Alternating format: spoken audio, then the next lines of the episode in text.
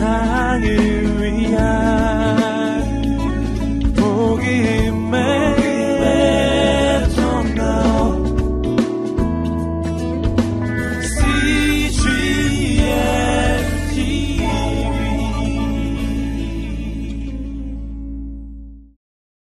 오늘 함께 읽은 말씀으로 내가 여호와인 줄 알게 될 것이다 라는 제목으로 아, 주님의 은혜를 나누기를 원합니다. 아, 오늘 출애굽기 6장 28절 말씀 28절 말씀에 보면 여호와께서 이집트 땅에서 모세에게 말씀하실 때라고 되어 있습니다. 아, 이집트 땅에서 모세가 하나님의 음성을 들었다는 것이죠. 아, 저는 이 말씀을 묵상하면서 나는 과연 어느 지점에 서 있든 하나님과 대화가 열려 있는 사람인가? 지금 상황은 매우 안 좋습니다. 바로는 모세의 요청을 거절했고 이스라엘 자손들은 모세를 원망하고 있습니다.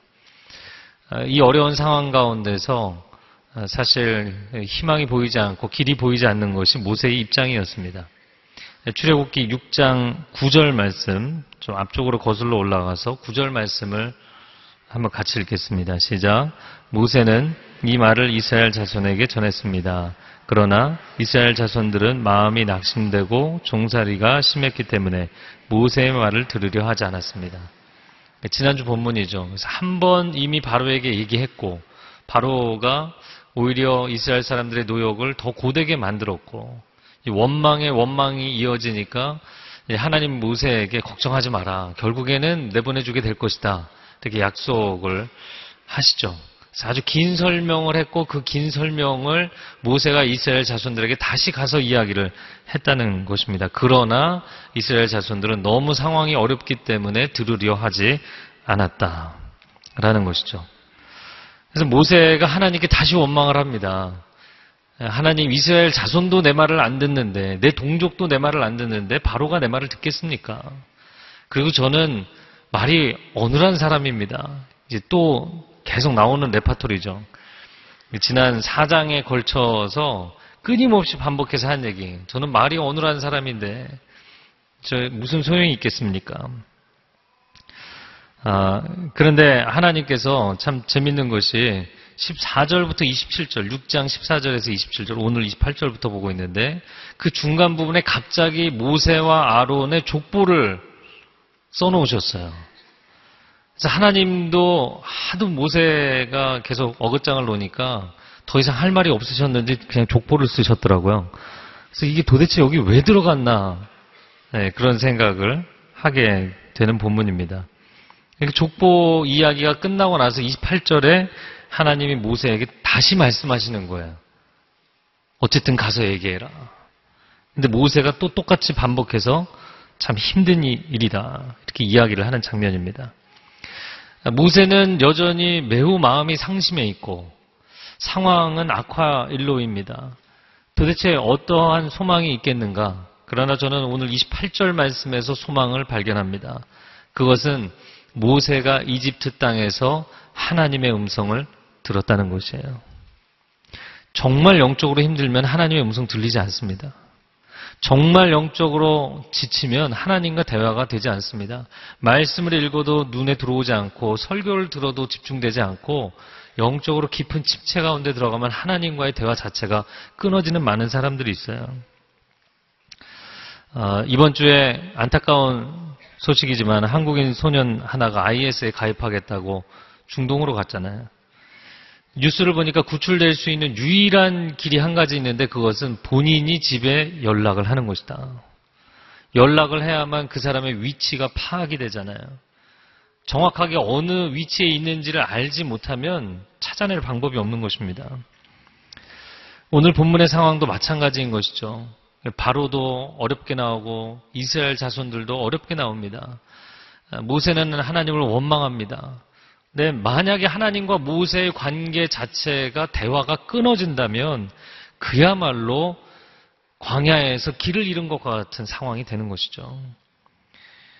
아, 여러분, 우리 인생이 광야에서 길을 잃은 것처럼 내가 지금 어느 지점에 서 있는지도 모르겠고, 아니, 내가 도대체 여기서 뭘 하고 있는 것인가?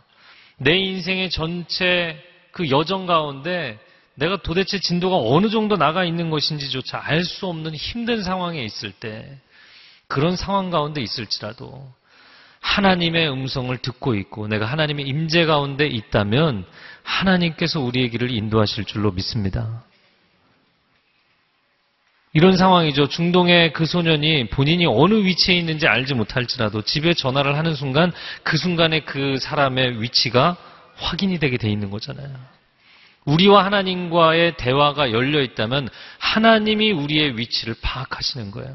하나님이 우리의 위치를 추적하시는 거예요. 내비게이션이라는 것은 현재 지점과 목표 지점 두 가지는 그래도 명확해야만 내비게이션이 가능한 거죠. 방향 설정이라는 게. 근데 지금 내가 어디 서 있는지조차 모를 정도로 인생이 암담할 때는 방향이 보이지 않는 것입니다. 그래서 힘든 것이죠. 그러나 내가 지금 미로 가운데 있는 것 같고 광야 가운데 있는 것 같을지라도 하나님 안에 거하고 있고 하나님의 음성을 듣고 있다면 나는 하나님 안에 거하는 하나님이 나를 세우신 위치 가운데 서 있는 것인 줄로 믿습니다. 이 영적인 어, 위치에 대한 감각이 매우 중요합니다. 지리적인 위치 감각이 아니라 영적인 위치 감각이죠. 요나가 물고기 뱃속에 있지만 그가 하나님과 소통하고 있는 한은 하나님의 손안에 있는 줄로 믿습니다. 나는 땅 끝에 서 있는 것 같을지라도 내가 하나님 안에 거하고 있다면 나는 바른 곳에 서 있는 것이고 내 인생이 벼랑 끝에 서 있는 것 같을지라도 내가 아직 하나님과 함께 있다면 그러면 나는 바른 위치에 서 있는 것이에요. 거기서부터 하나님이 나를 건지실 것이기 때문입니다.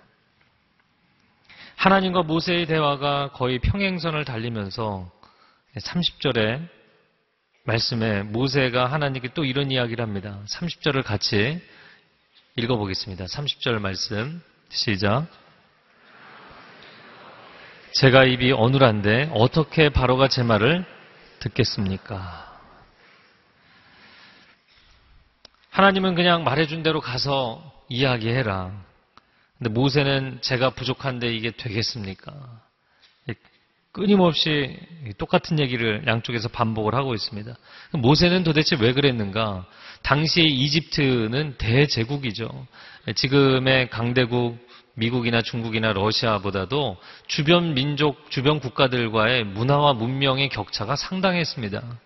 그런 이집트의 어, 최고 지도자였던 바로의 영향력이라는 것은 상상을 초월하는 것이었죠.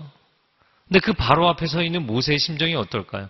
40년 전에 내가 왕자일 때도 목숨을 부지하기 위해서 도망가는 신세였는데 지금은 누더기 같은 옷 하나 걸치고 나타나서 내가 도대체 여기서 뭘 할 수 있겠냐는 것이에요.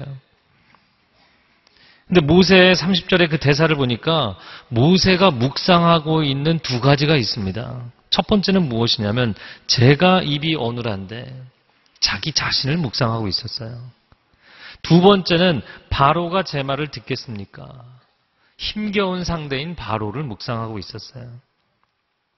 사람이 자기 자신을 묵상해서는 해답이 보이지 않습니다. 나는 무능한데, 나는 무지한데, 어떻게 이 일을 내가 감당할 수 있겠는가? 그래서 하나님의 부르심조차도 이런 생각 가운데서는 모순으로 보이는 것입니다. 감당해야 될 일은 너무나 큰데 나는 감당할 능력이 없어요. 근데 하나님이 나보고 하래요. 그럼 하나님 뭔가 잘못 부르신 게 아닌가? 하나님의 부르심에 대해서 의심하게 되고 갈등하게 되고 낙심하게 되고 모순적인 구조로 보게 되는 것이죠. 그러나 나 자신을 묵상하는 것에서 멈추지 않고 하나님을 묵상하는 쪽으로 가면 모순에서 역설로 바뀌는 것이에요. 내가 무능할 때 하나님이 나의 능력이 되시는 줄로 믿습니다. 내가 무지할 때 나의 지혜가 되시는 하나님을 체험하는 줄로 믿습니다. 이 반전의 역사가 거기서 나타나는 것이죠. 사람을 보면 다른 사람에 대한 편견도 잘 안 바뀌고 세상에 대한 어떤 관점도 잘 안 바뀌지만 가장 안 바뀌는 게 자기 자신에 대한 평가예요. 사실 자기 자신에 대한 평가가 좋아지는 사람들이 많지가 않은 것 같아요. 모세가 그렇게 하나님의 음성을 듣고 하나님의 기적을 체험했음에도 불구하고 나는 안 됩니다. 나는 입이 어눌하기 때문에 이 일을 할 수 없습니다. 부적격입니다. 라는 그 생각이 끊임없이 변하지 않고 있어요. 베드로가 처음 부르심을 받을 때 주님 나를 떠나십시오. 나는 죄인입니다. 나는 적합하지 않습니다. 3년을 따라다니며 놀라운 기적들을 체험했음에도 불구하고 부활하신 주님이 갈릴리 호수로 돌아가 버린 그 베드로를 다시 부르실 때 자신이 없었어요. 그 자신이 없었던 이유는 무엇이냐면 주님을 사랑하지 않아서가 아니라 자기 자신을 사랑하지 않기 때문입니다. 사실은 내면적으로 볼 때. 주님을 신뢰하지 않아서가 아니라 나 자신을 스스로 신뢰하지 못하기 때문이에요. 이런 내면 세계를 가진 사람들이 상당히 많아지고 있어요.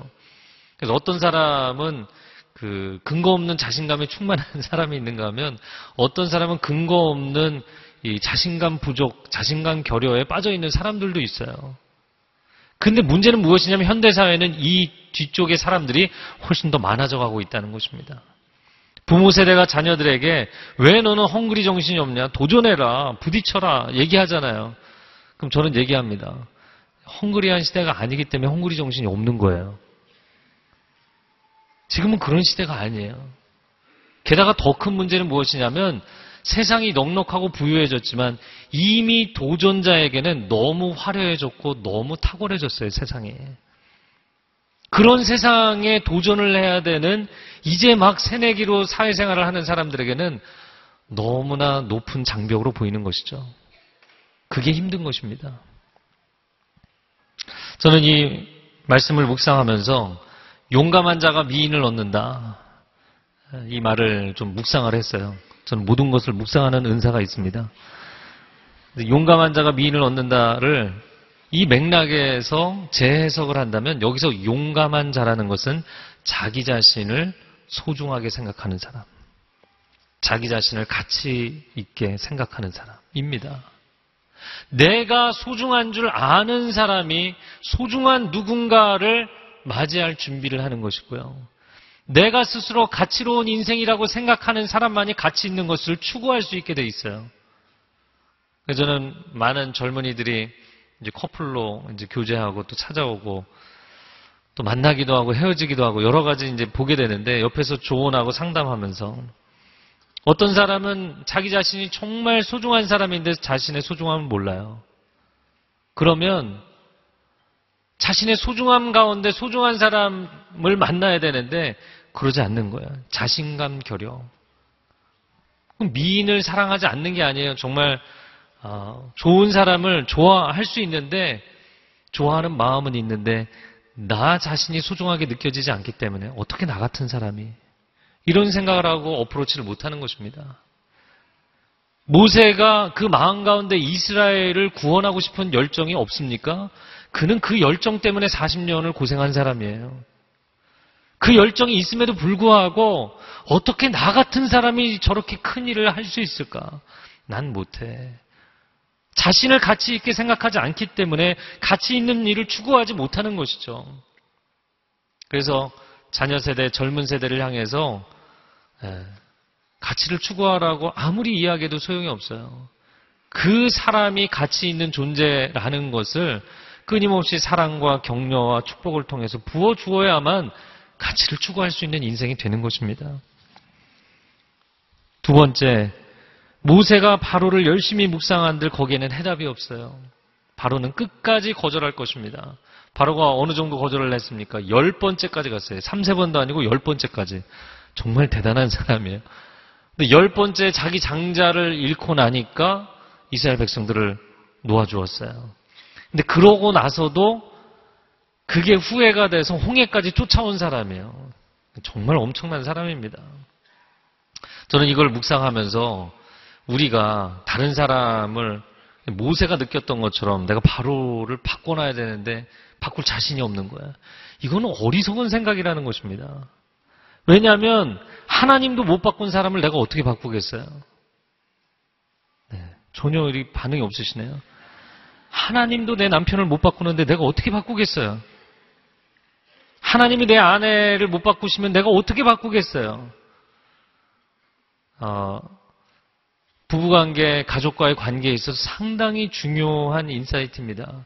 사람이 사람을 바꾸려고 하면 둘 중에 하나가 망가지게 돼 있어요. 내가 속이 타들어가든지 상대방이 꺾이든지 튀어나가든지 사람은 사람을 바꾸지 못합니다. 오직 사람을 만드신 이 하나님만이 사람을 바꾸실 수 있어요. 바로가 하나님이 하나님의 능력의 팔로 열 번이나 재앙을 내리셨는데도 꿈쩍을 안 하고 있어요. 근데 모세가 혼자 아, 바로는 받아들이지 않을 텐데 이 고민에 한들 소용이 없다는 거예요.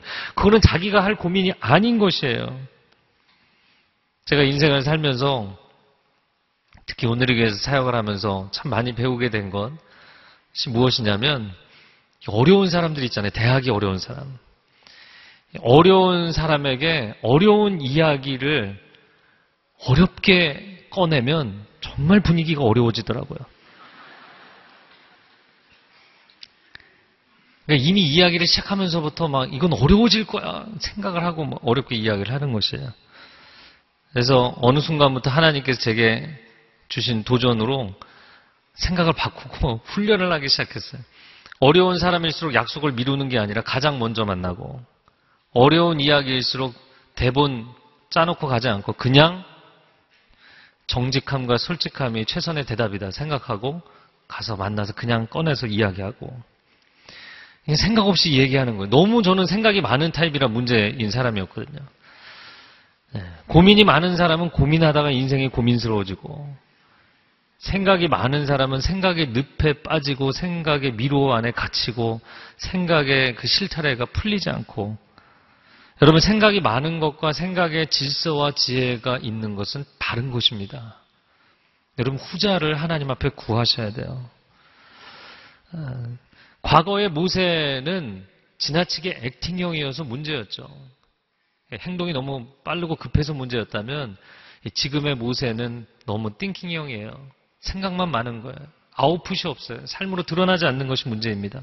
이 행동과 생각이 균형을 이루려면 나와 바로를 대립 구조로 보는 평면 구조로 보는 관점을 뛰어넘어서 하나님이 우리를 보고 계시고 하나님이 이 상황을 주도하고 계시다는 관점이 열려야 됩니다. 자, 그래서 모세가 30절에 이렇게 대답을 한 그 앞장면으로 거슬러 올라가 보면 29절입니다. 29절 말씀 한번 같이 읽어보겠습니다. 여호와께서 모세에게 이렇게 말씀하셨습니다. 나는 여호와다. 너는 내가 내게 말하는 모든 것을 이집트 왕 바로에게 전함. 네. 저는 이 장면을 보면서 재밌는 것이 하나님이 바로 하나님이 모세에게 이야기하신 것이 너 가서 모세를 좀 설득해라. 이렇게 얘기하신 적이 없다는 거예요. 바로가 마음이 강팍한데 그의 성품을 좀 고쳐봐라. 이렇게 얘기하신 적이 없어요. 그가 너무나 고집을 피고 내게 불순종을 하는데 그 사람을 바꿔서 부들부들하게 좀 만들어놔라. 하나님 그런 명령을 하신 적이 없다는 것입니다. 저를 한번 따라해보세요. 내가 말해준 대로 가서 전하라. 이 얘기였어요. 가서 협상하라는 것이 아닙니다. 바로를 뒤집어 놓으라는 것이 아닙니다. 그러니까 바로가 내 말에 어떻게 반응할지는 내가 걱정할 문제가 아니라는 것입니다. 왜 모세가 그런 이상한 생각을 하고 있었는가? 그것은 자기 자신을 묵상하고 상대방을 묵상하고 있었기 때문이에요. 그 상황에서 가장 중요한 바라봄과 묵상은 하나님께로 향해 있어야 됩니다. 그래서 29절에 하나님께서 오프닝 멘트처럼 이야기하셨지만 나는 여호와다. 나는 여호와다. 그리고 나서 본론의 내용을 얘기하셨지만 이 서론이 전제되지 않으면 본론은 의미가 없는 것입니다. 하나님, 내게 말씀하시는 그분이 여호와시라는 것, 자존자이시고 영원하신 하나님, 약속을 이루시는 하나님, 반드시 그 약속을 지키시는 하나님, 할렐루야. 그 하나님이 내게 말씀하신다는 거예요. 지금 너에게 이 말을 하는 내가 그 일을 이룰 것이라는 것이죠. 하나님에 대한 이해가 내 삶에 대한 이해의 전제 조건이 되는 것입니다. 하나님을 이해하면 나를 만드시고 나를 부르시고 내게 말씀하시는 하나님이 이 모든 것을 이루실 것을 신뢰하는 것이죠. 두려움이 없어지는 것이에요. 내가 달변인가 어느란가의 문제가 아닙니다. 나를 부르셨다면 그분이 채우시고 훈련하셔서 쓰실 것입니다. 상대방이 바로가 순응을 하느냐 불응을 하느냐의 문제가 아닙니다. 상대방을 깎아서 순종하게 하실 것인지 아니면 하나님이 부러뜨리실 것인지 그건 하나님이 결정하시는 거예요. 그거는 내 영역의 문제가 아니에요. 모세로서는 거절감을 느낄 필요도 없고 자격지심을 느낄 필요도 없습니다. 심부름꾼은 심부름만 하면 되는 것이에요. 도대체 주인이 어떻게 하려고 이런 심부름을 시켰나 이런 거 고민할 필요가 없어요. 우리의 삶을 소명의 차원으로 이해를 한다면 부르신 분이 시키시는 일을 보내신 자리에서 말씀하신 대로 있는 그대로 순종하는 것. 그것이 우리의 삶입니다. 그럼 더 이상 갈등할 것이 없고 고민할 것이 없고 인생이 매우 단순 명쾌해지는 거예요.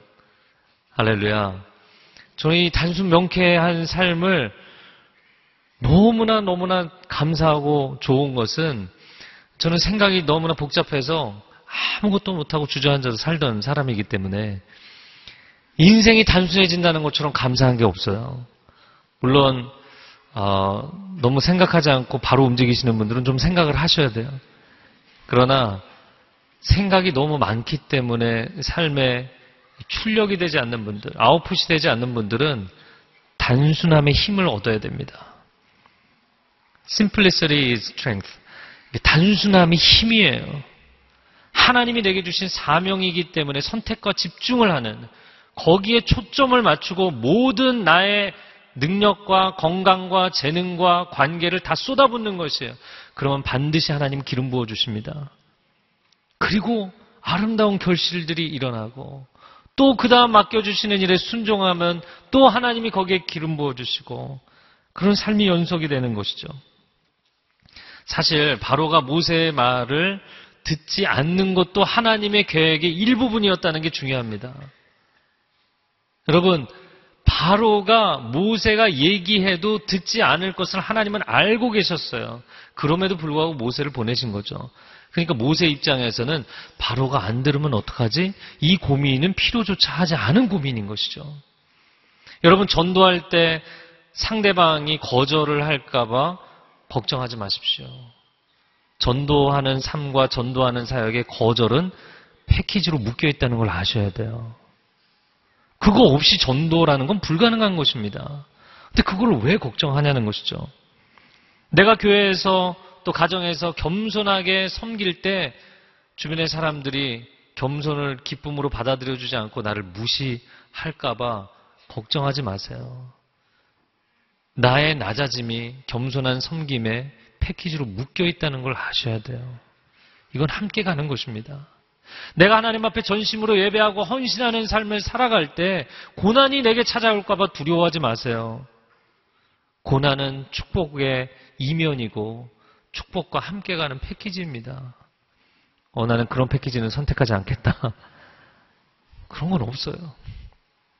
여러분, 산고가 있어야만 새 생명이 탄생하지 않습니까?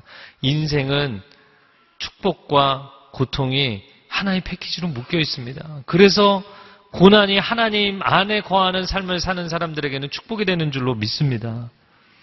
그래서 우리가 인생을 살며 하나님을 신뢰하고 부르심대로 살아가고 고난조차도 내 인생의 하나의 과정으로 그냥 인정하고 그러나 그 고난 너머에 하나님이 이루실 선한 결과를 기대하며 사는 것 그렇게 살면 여러분의 삶이 단순 명쾌해집니다.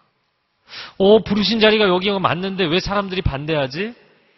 부르심의 자리에서 나는 열심히 헌신하고 있는데 왜 일이 잘 안 되지? 이런 걸로 고민하지 않아요. 어, 이 사람 분명히 하나님이 내게 주신 사람이 명확해서 내가 결혼했는데 왜, 왜 우리 부부 관계에 갈등이 있지? 이런 걸로 고민하지 않습니다. 부르심은 부르심이에요.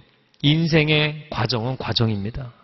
그 과정에는 험난함도 있고 평탄함도 있고 그러나 그 모든 과정을 지나며 하나님의 뜻이 이루어질 줄로 믿습니다. 7장 1절과 2절 말씀 한번 같이 읽겠습니다. 시작.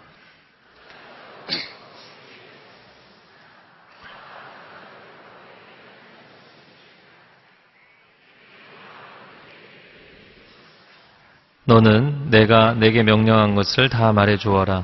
그러면 내 형 아론이 바로에게 이스라엘 자손을 그 땅에서 내보내라고 말할 것이다. 자, 모세가 어, 과연 바로가 제 말을 듣겠습니까? 이야기를 하니까 하나님께서 놀라운 선언을 1절에 하셨는데 내가 너를 바로에게 하나님같이 되게 했다.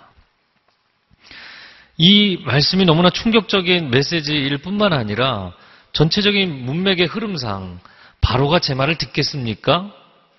그러면 그에 대한 대답이 나와야 되는데 1절, 2절은 그에 대한 대답은 아니라는 거예요. 그럼 그에 대한 대답은 무엇이냐면 3절입니다. 하나님의 대답은 무엇이냐면 바로는 듣지 않을 거다. 이유는 무엇이냐면 3절에 말씀한 것처럼 내가 바로의 마음을 하나님이 바로의 마음을 강팍하게 하셨기 때문에 아니 그러면 하나님 바로가 반응하지 않을 것을 아시면서도 저를 이 어려운 상황에 밀어넣으셨단 말입니까? 그럼 하나님이 나쁜 의도가 있으신가? 물론 아니죠. 그래서 그것에 대한 설명이 1절과 2절의 말씀이에요. 무슨 얘기냐면 모세는 자신과 바로의 관계를 대립구조로 보고 있잖아요. 그런데 하나님은 아니다. 내가 너를 바로 위에 두었다. 네. 바로의 위에 하나님이 모세를 두셨다는 거예요. 수평적인 관점이 아니라 수직적인 구조로 이 관계를 이해해야 된다고 말씀하시는 거예요. 그러면 전혀 다른 관점이 열리기 때문이죠. 저는 이 상황을 보면서 이런 묵상을 하게 됩니다. 모세는 하나님의 대변인 역할을 하면서 그렇게 힘들어 하는데 아론은 한 번도 힘들어 하는 장면이 없어요. 이상하지 않나요? 왜냐하면 실제로 바로에게 직접 얘기, 바로에게 바로 얘기하는 거는 별로 즐거워하지 않으시네요? 얘기하는 건 사실 아론이지 모세가 아니었어요. 모세는 하나님께 듣고 아론에게 얘기하면 아론이 바로에게 얘기한 거예요. 그러면 아론도 부담감을 느껴야 되잖아요. 근데 아론은 부담감이 없었어요. 모세만 부담감을 느꼈어요. 그럼 왜 부담감을 느꼈을까요? 사실은 모세 마음 가운데 있는 깊은 갈망 때문이에요. 내 백성을 구원해내고 싶다는 그 갈망. 그러니까 아론은 그냥 말만 하고 있는 거고요. 모세는 이 백성을 구원해야 된다는 부담감이 있었어요. 책임감이 있었어요. 하나님이 사실 리더를 세우시는 데는 다 이유가 있는 것이죠. 그 언어적 소통과 책임감에는 아주 중요한 상관관계가 있다고 보입니다. 저는 이 부분을 묵상하면서 사람들의 언어 생활 가운데 어, 쉽게 말을 전하는 경우와 쉽게 말을 전하지 못하는 경우 이 두 가지 차이를 보게 되었습니다. 첫 번째는 무엇이냐면 다른 사람에 대한 이야기, 가십하는 거 있잖아요. 이건 사람들이 아무 부담 없이 너무 편하게 너무나 쉽게 이야기를 합니다. 이유는 무엇이냐면 아무런 책임감을 느끼지 않기 때문이에요. 그냥 일파만파로 떠돌아다니는 소문이잖아요. 막 얘기하는 거예요. 사실도 확인하지 않고 얘기하는 거예요. 그러나 어찌 보면 가십을 이야기함으로 인하여서 그것을 일파만파로 퍼트림으로 인하여서 그 사람에게 미칠 악영향을 생각한다면 정말 책임감을 느껴야 되는 것은 이런 뜬 소문을 얘기하는 거예요.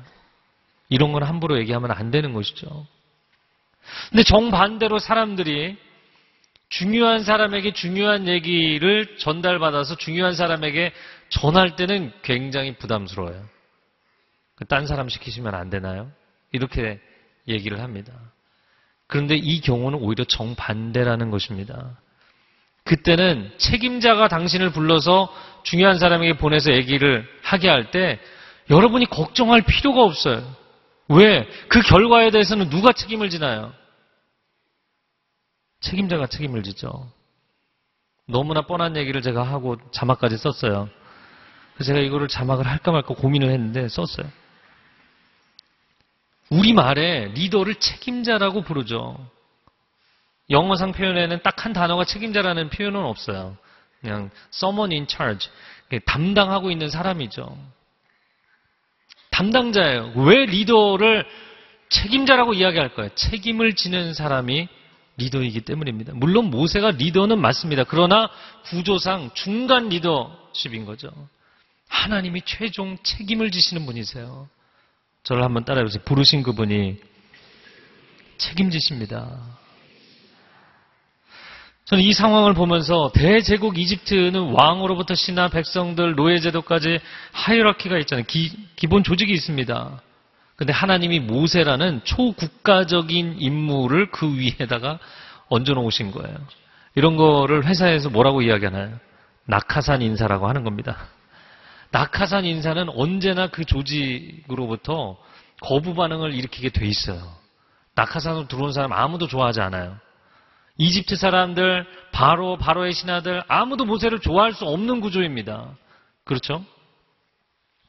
근데 이런 경우에 그 낙하산 인사를 받은 당사자가 두 가지 잘못된 반응을 보이는 경우가 있습니다. 첫 번째는 무엇이냐면 호가호위하는 것. 호랑이 앞에서 여우가 그 권세를 등에 업고 마음대로 행동하는 것. 네. 너희들이 나를 미워해도 나는 내 마음대로 하겠다. 나는 권력이 있으니까. 이런 어리석은 행동을 하는 것. 또 한 가지 잘못된 반응이 있는데 그것은 무엇이냐면 자기를 그렇게 콜링해서 세운 이 상황을 타개하라고 나를 세웠는데 저는 야망이 없습니다. 저는 그냥 제아에 묻혀서 야인으로 살겠습니다. 부르심을 거절하는 사람들이 있어요. 왜? 내가 그 상황에 들어가면 힘들 것을 알기 때문에. 그런데 여러분, 사람이 부른 것이 아니라 하나님이 부르셨는데 여러분이 그 자리를 거절하잖아요. 그거는 겸손이 아니에요. 그거는 깨끗함이 아니에요. 그거는 여러분이 하나님의 부르심을 거절하는 것이 되고 하나님의 사명의 길을 회피하는 것이 되고 달란트를 땅에 묻어두는 것이 됩니다. 아무리 어려운 상황일지라도 조직 전체가 나를 거부해도 하나님이 세우셨다면 그 자리에 서 있으셔야 돼요. 모세는 그렇게 외롭고 추운 자리에 서 있었던 것이죠.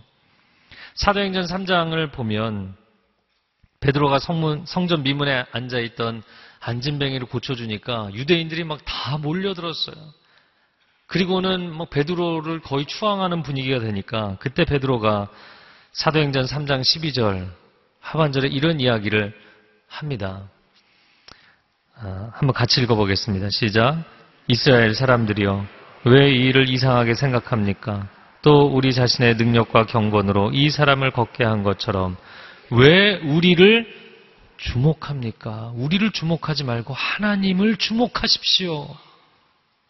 여러분, 내면적으로 보면 교만도 자기 자신을 주목하는 것이 교만이고, 자기 비하나 자격지심도 자기 자신을 주목하는 것입니다.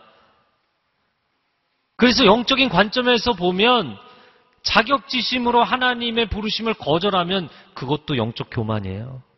왜? 내가 하나님보다 더 강한 거예요. 내 의견이 하나님의 의견보다 더 중요한 거예요. 겸손과 자격지심이 겉으로 볼 때는 비슷해 보이지만 완전히 다른 것입니다. 자신감과 교만이 겉으로 볼 때는 비슷해 보이지만 내면적으로 보면 완전히 다른 것입니다. 어디서 차이가 오냐면 나 자신을 주목하였기 때문에 그것이 나왔는가 아니면 하나님을 주목하고 있기 때문에 그것이 나왔는가에 따라 다른 것이에요. 하나님이 모세를 하나님 나라의 대표 선수로 선발하셨어요. 근데 문제는 이 선수가 도대체 나 같은 실력을 가진 사람, 나같이 나이 많은 선수를 왜 뽑았지? 이렇게 생각을 하는 거예요. 그리고는 상대팀을 보니까 너무 강팀이라서 그라운드에 들어갈 생각조차 하지 않아요. 감독이 계속 등을 떠미는 것이죠. 들어가서 경기를 해라. 너 혼자 하는 것도 아니고 아론도 있고 다른 팀원들도 있다. 아, 그리고 내가 너에게 준 전략대로 내가 짜준 포메이션대로 하면 된다. 계속 그렇게 얘기하는 것이죠. 여러분 어떻게 해야 됩니까? 지더라도 경기를 뛰어야 합니다. 선수로 국가대표 선수로 부름을 받았다면 그 경기를 뛰어야 돼요. 경기는 선수가 뛰지만 그 경기의 결과에 대해서는 감독이 책임을 지는 것이에요. 감독이 모든 것을 구상하고 책임을 지지만 경기를 뛸 선수가 없다면 경기 자체는 취소되고 몰수패 당하는 것이죠. 물론 감독에게 국가대표로 부름을 받았다고 해서 갑자기 실력이 일취월장하는 것은 아닙니다. 그러나 어떤 감독이 그 팀을 맡았느냐에 따라서 결과는 완전히 달라지게 돼 있어요. 하나님은 우리의 인생의 감독이신 줄로 믿습니다. 하나님이 도대체 왜 나라는 사람을 선택하셨지? 이게 의아하고 이해가 안 될지라도 그분이 나를 부르셨다면 나를 훈련할 책임도 내 인생의 인생의 경기를 이길 수 있는 대책을 세우시는 것도 내가 하는 일이 아니라 그분이 하시는 일인 줄로 믿습니다. 3절에서 5절까지의 말씀을 보면 3절에 내가 바로의 마음을 강팍하게 만들 것이다. 그래서 이 구절을 읽고 마음이 어려워지시는 분들이 있어요. 네, 아주 대표적인 구절인데 아니 바로의 마음을 하나님이 강팍하게 하셨는데 바로가 무슨 잘못이 있냐? 비슷한 경우 가론 유다가 배신하도록 하나님이 예정하신 것이면 가론 유다가 무슨 잘못이 있냐? 태어난 잘못밖에 더 있냐? 네. 다윗이 인구 조사를 하도록 하나님이 그 마음을 충동하신 것이라면 다윗이 무슨 잘못이 있냐? 여러분 그런 질문 다 해보셨죠? 그것도 안 해보셨으면 안 되는데 그 대부분 다 해보잖아요. 근데 여기서 여러분이 아셔야 되는 두 가지가 있습니다. 이렇게 상황 설정을 할 수 있어요.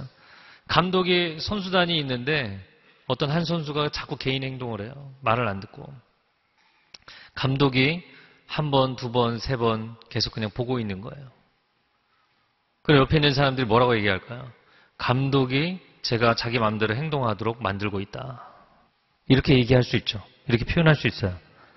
그러나 두 가지를 명확하게 이야기할 수 있는데 첫 번째는 감독이 그 선수를 그렇게 시키는 건 아니라는 거예요.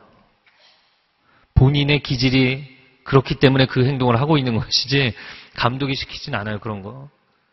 하나님이 바로가 선천적으로 굉장히 순종적이고 착한 사람인데 억지로 그 마음을 비비 꼬아서 불순종하게 만드셨나요? 아닙니다.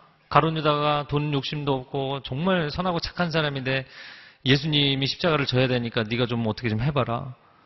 그렇게 시킨 적 없습니다. 그게 아닙니다. 다윗이 교만한 마음이 안 생겼는데 하나님 억지로 시키셨나요? 그게 아니라는 거예요. 인간이 자기 책임에 대해서 회피하고 하나님이 모든 것을 주관하신 거니까 하나님 책임이다 떠넘기는 것은 정말 비겁하고 정직하지 않은 거예요. 그렇게 성경 해석하시면 안 돼요. 그래서 앞으로 그런 질문은 조금 자제하시는 게 좋아요. 네, 저 혼자 좋아하네요. 어쨌든 간에 하나님 변호가 됐잖아요. 두 번째, 두 번째 분명하게 아셔야 되는 것은 감독이 한 번, 두 번, 세 번은 봐줘도 계속 그 상태로 놔두지는 않는다는 것입니다. 반드시, 반드시 그에 대한 페널티가 있든지 개입을 하게 되어 있어요. 자, 하나님께서 3절 하반절에 보면 이집트 땅에서 많은 표적과 기적을 일으킬 것이다. 열 가지 재앙을 내리시죠. 그 열 가지 재앙을 내리신 것이 무엇이냐면 이제 앞으로 열 가지 재앙이 나오게 되는데 첫 번째가 나일강을 핏물로 바꾸시는 거. 두 번째는 나일강에서 개구리 떼가 올라와서 가득 채우는 거. 세 번째는 먼지가 애굽에 있는 모든 땅의 먼지를 이로 바꾸셨어요. 그러니까 이가 얼마나 득실거렸겠습니까? 네, 별로 이렇게 아무 감흥이 없으신데 네 번째는 파리떼가 온 이집트 전역을 뒤덮었어요. 다섯 번째는 악질인데 이게 전염병으로 보입니다. 우리말 성경에서는 재앙이라고 번역을 했습니다. 가축대가 뭐 집단으로 폐사하는 것이죠. 여섯 번째는 곱는 종기가 사람들과 아, 또 가축들에게 나게 되는 일곱 번째는 우박이 이전에 보지 못했던 어마어마한 우박이 쏟아져서 뭐 들판에 있는 사람들 가축대 그냥 다 작물들까지 다 망가졌어요. 근데 그 우박의 피해를 비켜나간 다른 작물들은 여덟 번째 메뚜기 떼가 다 갉아먹었어요. 아홉 번째 흑암이 3일간 뒤덮입니다. 마지막 열 번째 재앙 장자를 치시는 재앙이 임하게 되죠. 그러면 왜 이렇게 많은 표적과 기적을 보이셨는가? 두 가지 때문입니다. 4절 하반절에 내 백성 이스라엘 자손을 이집트 땅에서 나오게 하기 위해서.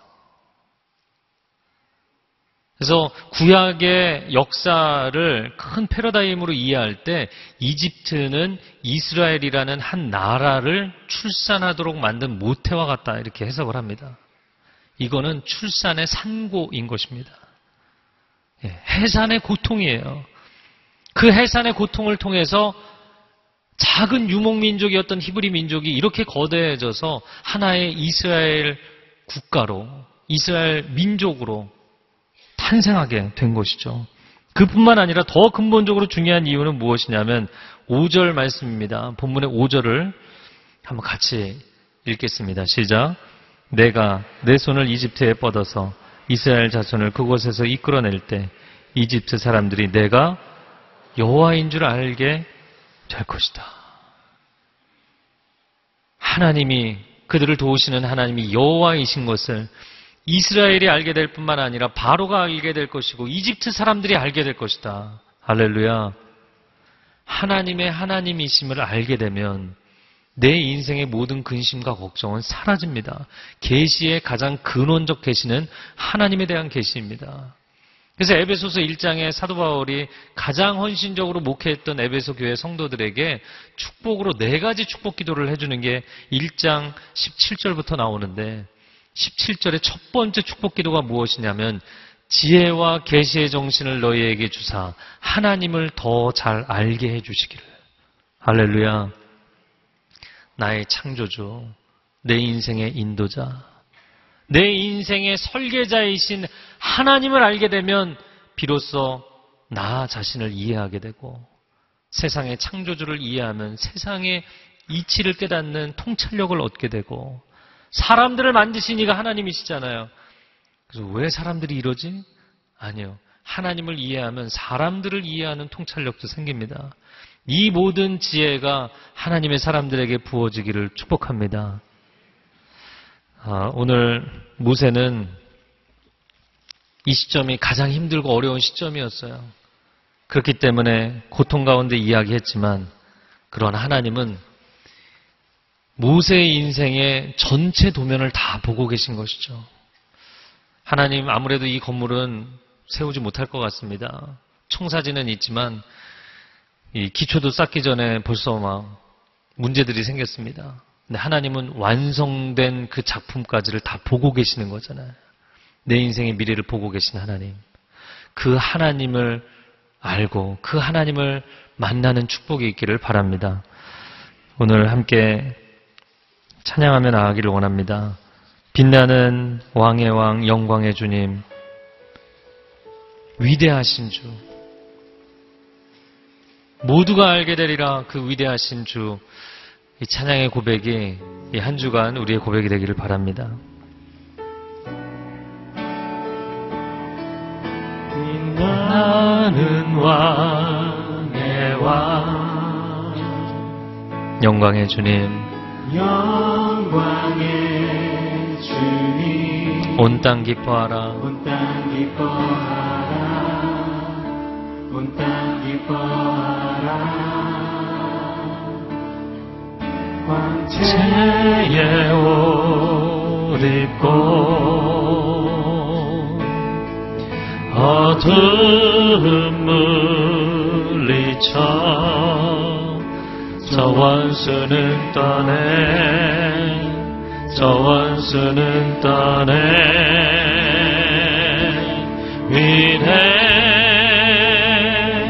위대하신 주 찬양의 위대하신 주 모두 알게 되리라. 주 빛나는 왕의 왕 다시 한번 찬양하며 나가겠습니다. 빛나는 왕의 왕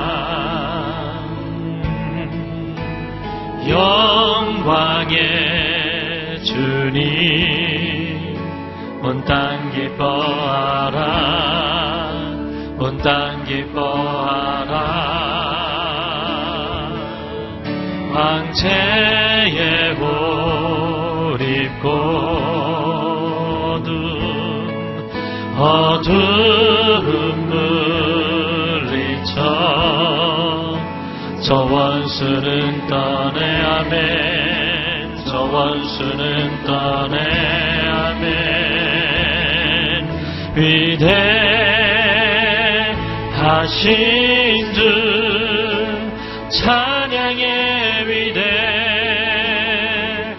하신 주 모두 알게 되리라. 위대하신 주. 우리 두 손을 들고 찬양합니다. 위대하신 주. 위대하신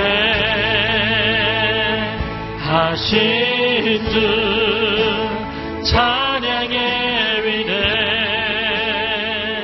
하신 주 모두 알게 되리라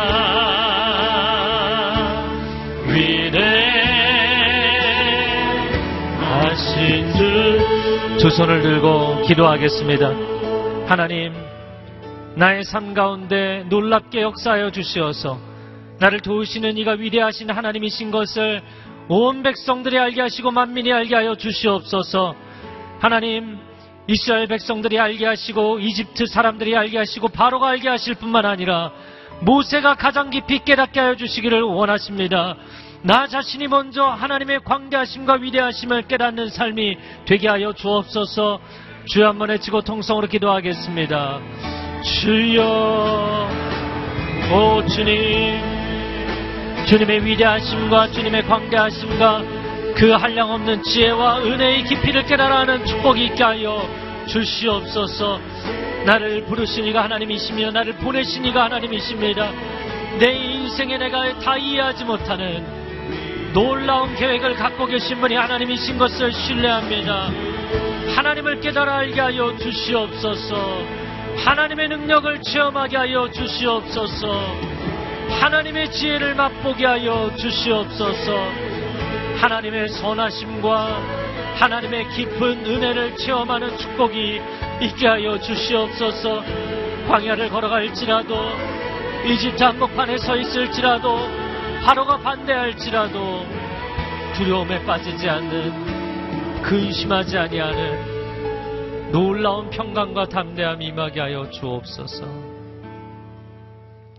내가 누구인가가 중요한 것이 아니라 내가 상대하는 상대방이 누구인가가 중요한 것이 아니라 내가 믿는 분, 내가 속한 분, 주 예수 그리스도 그 이름의 권세와 능력이 중요한 줄로 믿습니다.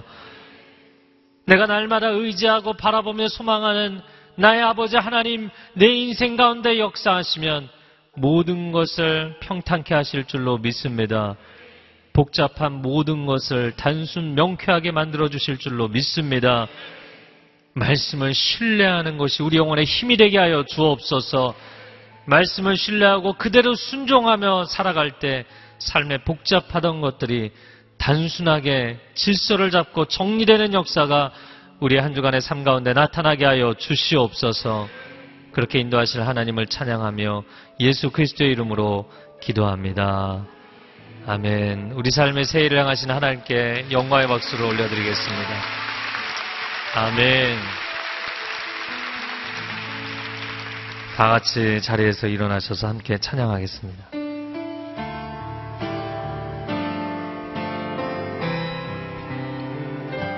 주님 내가 여기 사오니 나를 보내소서 나의 맘 나의 몸 주께 드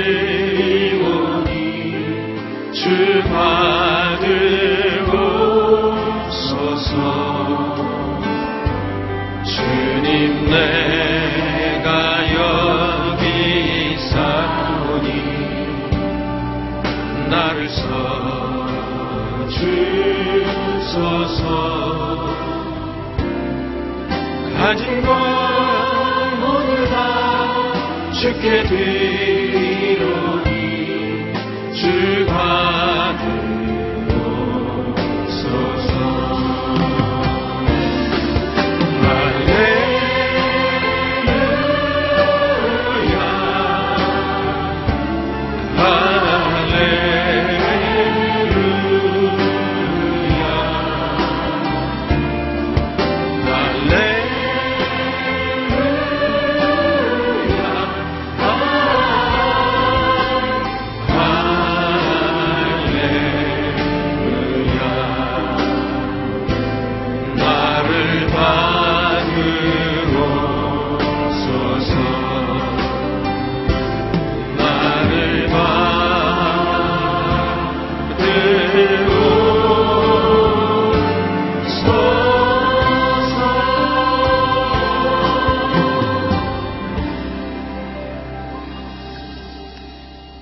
하나님 아버지, 오늘도 하나님 앞에 나와 예배하며 감사함으로 믿음으로 하나님 앞에 예물을 드립니다.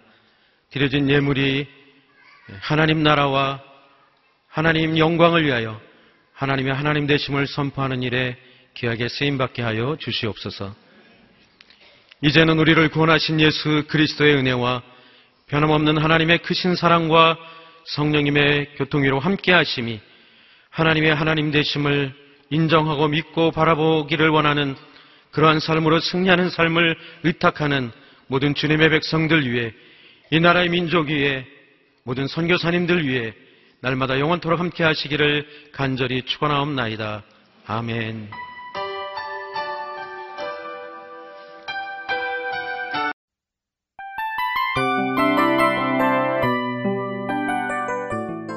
이 프로그램은 청취자 여러분의 소중한 후원으로 제작됩니다.